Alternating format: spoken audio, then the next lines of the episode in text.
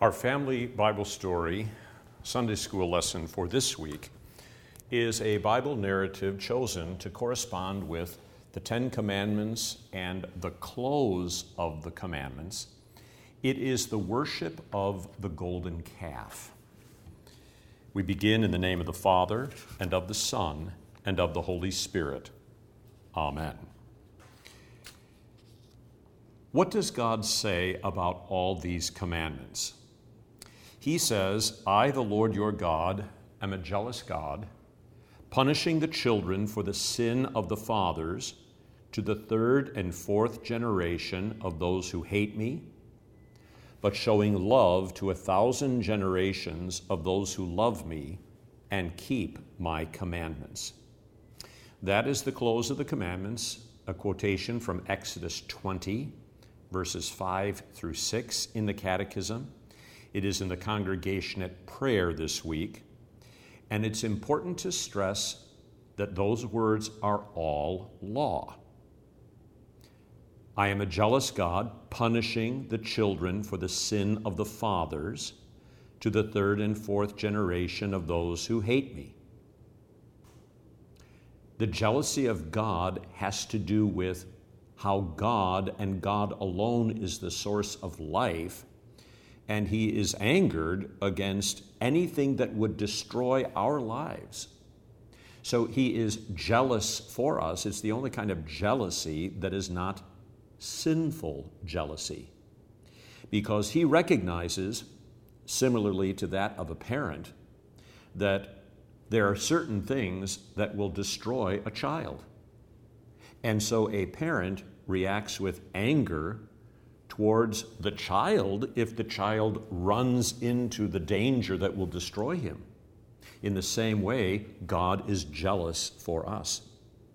And when in the second part of this section of the Catechism quotation from Exodus 20, it says, showing love to a thousand generations of those who love me and keep my commandments, it's important to note that that also is law. In other words, if you do what you are told by mom and dad, things go well for you in the household. For that day and every day on into the future, that is still a statement of the law as opposed to a statement of the gospel, a promise of God's mercy for the undeserving. So the love to a thousand generations of those who love me and keep my commandments is a law statement based on faithfulness to the commandments. It is not a statement of the gospel. So then the Catechism asks the question what does this mean? God threatens to punish all who break these commandments? Therefore, we should fear his wrath and not do anything against them. But he promises grace and every blessing to all who keep these commandments. Therefore, we should also love and trust in him and gladly do what he commands. Here again, in the explanation, Luther is talking about how the law works. God threatens to punish all who break these commandments. There's not a shred of comfort in that statement because we are all sinners who break his commandments. But on the basis of the threat of punishment, we should fear his wrath and not do anything against them, his commandments. That's what the law inspires fear of God's wrath. And out of such fear, there is quite often an avoidance of doing that which will bring about the wrath of God. But again, all law. But he promises grace and every blessing to all who keep these commandments. Again, there's not much comfort there because we daily sin much. Yet the promise of the law is still in effect. There is grace and every blessing to all who keep these commandments. But again, it is a law statement. Therefore, we should also love and trust in him, something that the law demands under the first commandment, and we should gladly do what he commands, something that the law demands. Now, when we become Christians and when we're brought to contrition and repentance, there is a love and a trust for God that is created. There's also a love and a delight in God's commandments, and according to our new nature, a desire to keep them. But it's important to underscore that this section of the Catechism is a law section. It's the end of the Ten Commandments. It is a law section not only in terms of the promise of wrath for those who break the commandments, but it's also a law statement for those who gladly keep the commandments. So the law is always accusing us, it is always showing us our sin. It also functions to curb the gross outbreaks of sin in society and in culture, in the home, in the family, in the school. And it also serves to function as a standard of truth and goodness for the Christian to guard us against the way in which our sinful flesh befuddles us. But this section is a conclusion to the Ten Commandments and therefore a statement of the law. I would like you to hear the prayers from the Catechism based on these two statements in the Catechism. What does God say about these commandments, and what does this mean? Notice the language of this part of the Catechism in each of these prayers. And also, there is within the prayer kind of an interpretation of the words. So the first one is shorter Almighty God, you threaten to punish all who break your commandments. Therefore, help us to fear your wrath and not do anything against them. But you also promise grace and every blessing to all who keep your commandments. Therefore, forgive us our sins and strengthen our faith in Jesus so that we love and trust in you and gladly do what you command. In Jesus' name, amen. So you can recognize the language of the catechism in that prayer. But you also, in the prayer, in the petition for forgiveness, see that it is the strengthening of our faith in Jesus through his forgiveness that enables us to make, make a beginning at loving and trusting in God and gladly doing what he commands. The second prayer, a bit longer, picks up on the language of the Exodus 20. Lord God, Heavenly Father, apart from you we have no life or salvation. Therefore, you are a jealous God desiring us to fear, love, and trust in you above all things.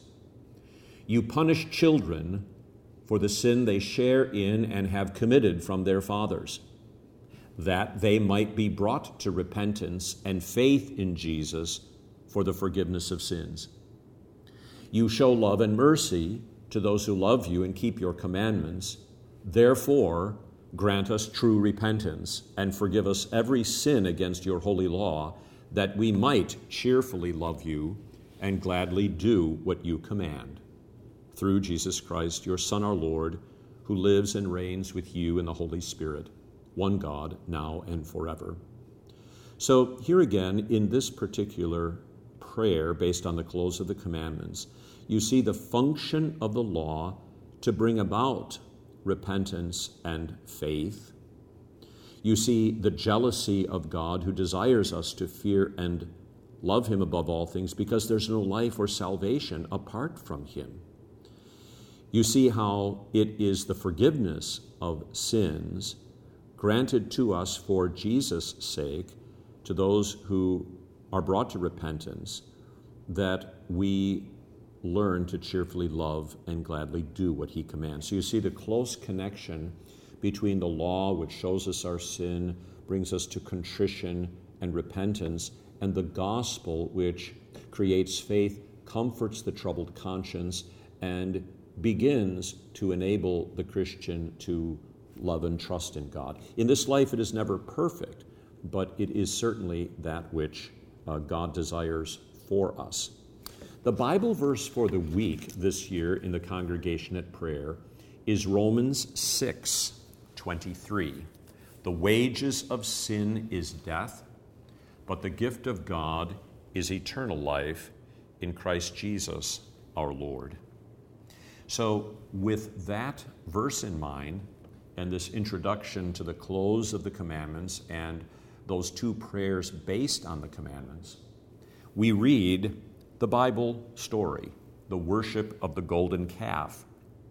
Exodus chapter 32, verses 1 through 14. Now, when the people saw that Moses delayed coming down from the mountain, the people gathered together to Aaron and said to him, Come, make us gods that shall go before us.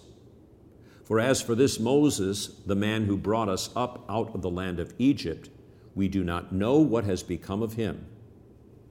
And Aaron said to them, Break off the golden earrings which are in the ears of your wives, your sons, and your daughters and bring them to me.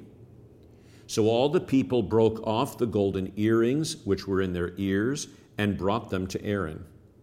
And he received the gold from their hand, and he fashioned it with an engraving tool, and made a molded calf. Then they said, This is your God, O Israel, that brought you out of the land of Egypt. So when Aaron saw it, he built an altar before it and Aaron made a proclamation and said, Tomorrow is a feast to the Lord. Then they rose early on the next day, offered burnt offerings, and brought peace offerings. And the people sat down to eat and drink and rose up to play. And the Lord said to Moses, Go, get down, for your people whom you brought out of the land of Egypt have corrupted themselves they have turned aside quickly out of the way which I commanded them. They have made themselves a molded calf and worshipped it and sacrificed to it and said, This is your God, O Israel, that brought you out of the land of Egypt. And the Lord said to Moses, I have seen this people, and indeed it is a stiff necked people. Now therefore let me alone, that my wrath may burn hot against them and I may consume them, and I will make of you a great nation. Then Moses pleaded with the Lord his God and said, Lord, why does your wrath burn hot against your people, whom you have brought out of the land of Egypt with great power and with a mighty hand? Why should the Egyptians speak and say, He brought them out to harm them, to kill them in the mountains, and to consume them from the face of the earth? Turn from your fierce wrath and relent from this harm to your people. Remember Abraham, Isaac, and Israel, your servants, to whom you swore by your own self and said to them, I will multiply your descendants as the stars of heaven, and all this land that I have spoken of I give to your descendants, and they shall inherit it forever. So the Lord relented from the harm which he said he would do to his people. This is the word of the Lord. Thanks be to God. So, some central thoughts to keep in mind as we discuss this particular reading. Number one, the children of Israel broke the Ten Commandments by worshiping a golden calf idol. This is Exodus chapter 32. In Exodus chapter 20, the Ten Commandments had been given to the children of Israel. They had already received the Ten Commandments. And contrary to the first commandment, they built the golden calf. Number two, the children of Israel were selfish and wanted to do whatever they wanted to do. So their real idol was themselves, wasn't it? It's interesting that when they built that golden calf, Aaron proclaimed, This is the Lord, and he used the divine name Yahweh, I am, or in your English Bibles, the Lord in all caps. So they ascribe the deliverance and the redemption from Egypt to this golden calf, saying this golden calf is the Lord. But behind this idol is their own selfishness. They wanted to do whatever they wanted to do. And anytime you are worshiping anything other than the true God, it will inevitably turn you into a selfish, self centered individual. Number three, this picks up on the catechism language. The law threatens to punish all who break the Ten Commandments. Number four, the law promises a blessing to all who keep the commandments. Number five, the law shows us our sin and how much we need our Savior, Jesus Christ. Number six, Jesus kept God's law. for us, not only in his active obedience, never sinning against the Ten Commandments, but also in suffering the punishment that the law demanded for sin in his death upon the cross. Number seven, then, Jesus saved us from eternal punishment by dying for us upon the cross. And number eight, God's word calls us to confess our sins and believe in Jesus for the forgiveness of sins. This is what God wanted Moses to do. When God's anger was burning hot against them and he threatened to punish them for their idolatry, notice how Moses then intercedes for them. Don't do it. The Lord says, I'll make of you a great nation, Moses. It was to, in a certain sense, put Moses to the test, and by that I mean to call Moses to cry out to God on the basis of the promise of the gospel made to Abraham, Isaac, and Jacob I will make of you a great nation. I will bless those who bless you. I will curse those who curse you. In your seed, Abraham, all the families of the earth shall be blessed. So Moses intercedes for them on the basis of the promise of the gospel. And so there's the, there's the, the gospel in this narrative has to be seen in how the Lord relents from harm on the basis of the fact that he promised to save them, not on the basis of their obedience to the law, but on the basis of the seed of Abraham, the Son of God, who would come and fulfill the law for them. But you see in this narrative the threat of punishment. What do the Ten Commandments teach us, and why did God give us the Ten Commandments? He actually gave us the commandments because He loves us and because He desires to save us from our sins. The Ten Commandments articulate what is good and right. They articulate what God's gifts are His name under the second commandment and prayer, His word under the third commandment, which includes preaching, um, the gift of family, parents, and civil authority under the fourth commandment, life, the sanctity of life that is created and nurtured in the context of God's ordering of family under the fifth commandment, uh, marriage and human sexuality under the sixth commandment, property and possessions under the seventh commandment, a good name and reputation under the eighth commandment. And under the ninth and tenth commandments, he wishes to protect the affections of our hearts. So, what God wants to protect and bless what we are to do and what we are not to do. What it is to love God and what it is to love the neighbor is what the Ten Commandments describe.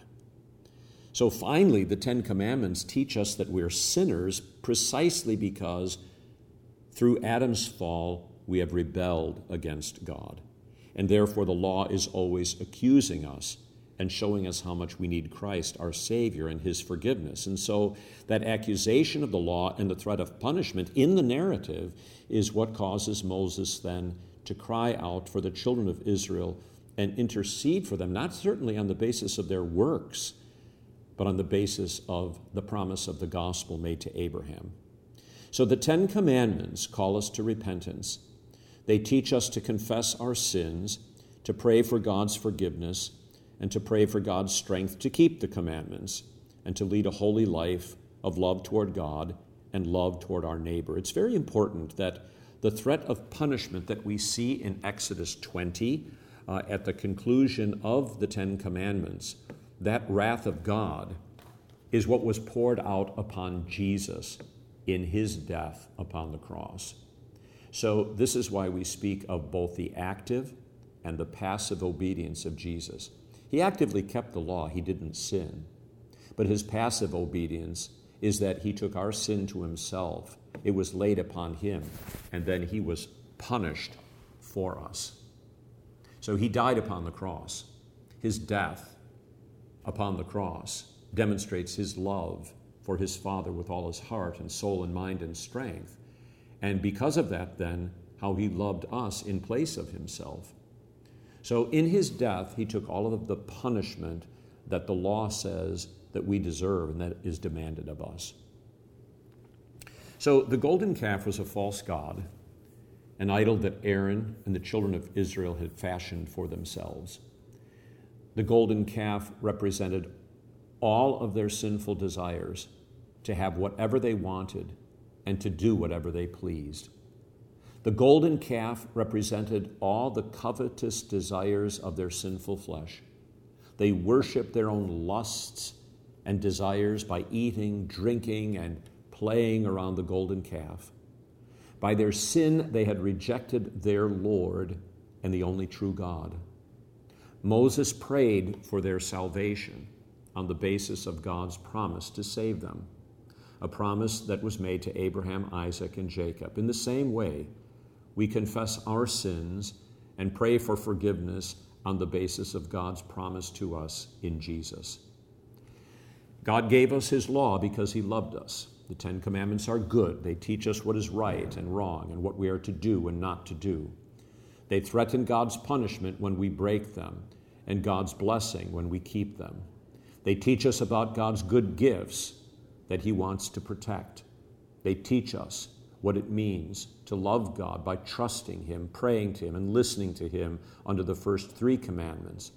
They teach us how to love our neighbor by honoring our parents and civil authorities, the fourth commandment, by helping our neighbor in every physical need, the fifth commandment, and by leading a pure life of love for our spouse, the sixth commandment, by helping our neighbor improve and protect his possessions and income, the seventh commandment, by defending our neighbor's good name and reputation, the eighth commandment, and by guarding our hearts from selfish desires so that we are helpful to our neighbor in every way, the ninth and the tenth commandments. We are sinners who cannot lead a holy life or save ourselves from our sin. The law always accuses us of sin and threatens us with punishment because we are sinners. The law cannot save, it can only show us our sin. We need Christ. The Ten Commandments call us to repentance. They call us to confess our sins and to flee to Christ for the forgiveness of sins, and out of that, the strength to live a holy life. Jesus died for us upon the cross. He fulfilled God's law for us. He forgives us. Through faith in Jesus, we are justified, declared righteous, and that means in that declaration of righteousness, we are holy, pure, and accept- acceptable to God because of what He has done for us. Jesus has delivered us from slavery to sin, death, and the power of the devil. And by being converted to faith in Christ and by His forgiveness, we are given a new heart and a new will. His forgiveness is our strength to make a beginning at leading a holy life of love for God and love for our neighbor. Let us pray. O Lord Jesus, save us from making and worshiping false gods like the golden calf.